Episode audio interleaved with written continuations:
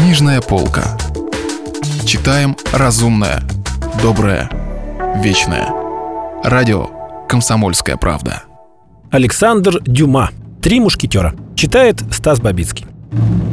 Продолжение.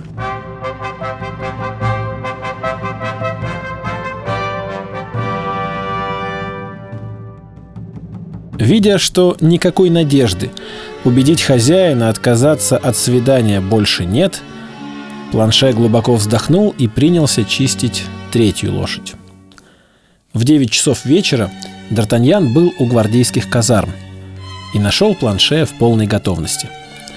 Слуга был вооружен своим мушкетом и пистолетом.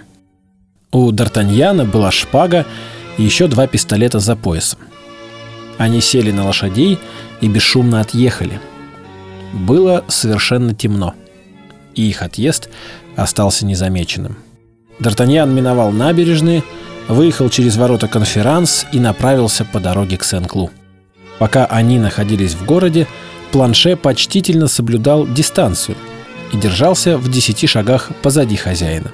Но по мере того, как дорога делалась все более безлюдной и более темной, он постепенно приближался к своему господину.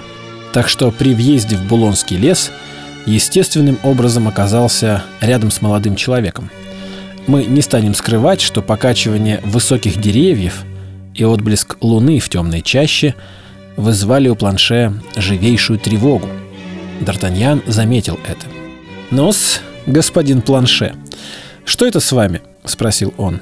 «Не находите ли вы, сударь, что леса похоже на церкви?» «Чем же это, Планше?» «Да тем, что и тут, и там не смеешь говорить громко». «Почему же ты не смеешь говорить громко, Планше? Боишься?» «Да, сударь. Боюсь, что кто-нибудь нас услышит». «Что кто-нибудь нас услышит? Но ведь в нашем разговоре нет ничего безнравственного, милейший Планше, и никто не нашел бы в нем ничего предосудительного». «Ах, сударь», — продолжал Планше, возвращаясь к главной своей мысли. «Знаете, у этого Бонасье есть в бровях что-то такое хитрое, и он так противно шевелит губами. Какого дьявола ты вспомнил сейчас об этом Бонасье?» «Сударь, человек вспоминает о том, о чем может, а не о том, о чем хочет». «Это от того, что ты трус, Планше. Не надо смешивать осторожность с трусостью, сударь. Осторожность — это добродетель. И ты добродетелен. Так ведь, Планше? Что это, сударь, блестит там? Похоже на дуло мушкета. Не нагнуть ли нам голову на всякий случай?» «В самом деле», — пробормотал Д'Артаньян, которому пришли на память наставления де Тревиля. «В самом деле, в конце концов, эта скотина нагонит страх даже на меня». И он пустил лошадь рысью.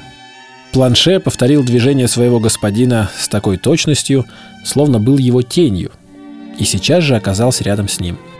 «Что, сударь, мы проездим всю ночь?» – спросил он. «Нет, Планше, потому что ты уже приехал». «Как это? Я приехал? А вы, сударь?» «А я пройду еще несколько шагов». «И оставите меня здесь одного?» «Ты трусишь, Планше?» «Нет, сударь, но я хочу заметить вам, что ночь будет очень прохладная, что холод вызывает ревматизм, и что слуга, который болен ревматизмом, плохой помощник, особенно для такого проворного господина, как вы». «Ну хорошо, Планше, если тебе станет холодно, зайди в один из тех кабачков, что виднеются вон там, и жди меня у дверей завтра в шесть часов утра». «Сударь, я почтительнейше проел и пропил экю, который вы мне дали сегодня утром, так что у меня нет в кармане ни гроша, на тот случай, если я замерзну». «Хм. Вот тебе полпистоля. До завтра».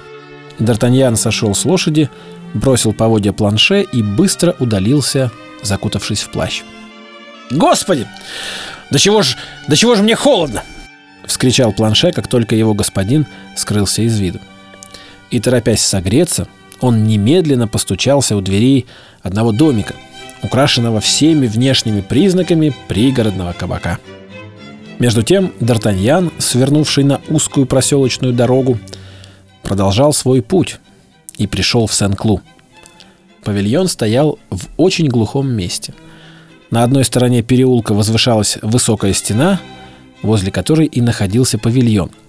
А на другой стороне плетень защищал от прохожих маленький садик, в глубине которого виднелась бедная хижина. Все мысли Д'Артаньяна улыбались. Всякий мрак был прозрачен. Скоро должен был наступить час свидания. И действительно, через несколько мгновений колокол на башне Сен-Клу уронил из своей широкой ревущей пасти десять медленных ударов. Что-то зловещее послышалось в этом бронзовом голосе, глухо стенавшем среди ночи. Но каждый из этих ударов гармонично отозвался в сердце молодого человека. Глаза его были устремлены на маленький павильон у стены, все окна которого были закрыты ставнями, кроме одного, во втором этаже. Из этого окна лился мягкий свет, серебривший трепещущую листву нескольких лип, разросшихся купою за пределами ограды. Было ясно, что именно за этим окошком, освещенным так уютно, его ждала хорошенькая госпожа Бонасье. Убаюканный этой сладостной мыслью, Д'Артаньян ждал еще полчаса, без малейшего нетерпения. Колокол на башне Сен-Клу пробил половину одиннадцатого.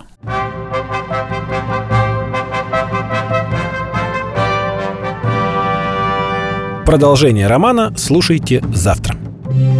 Если вы пропустили главу любимого произведения или хотите послушать книгу целиком, добро пожаловать к нам на сайт kp.ru слэш радио, раздел «Книжная полка».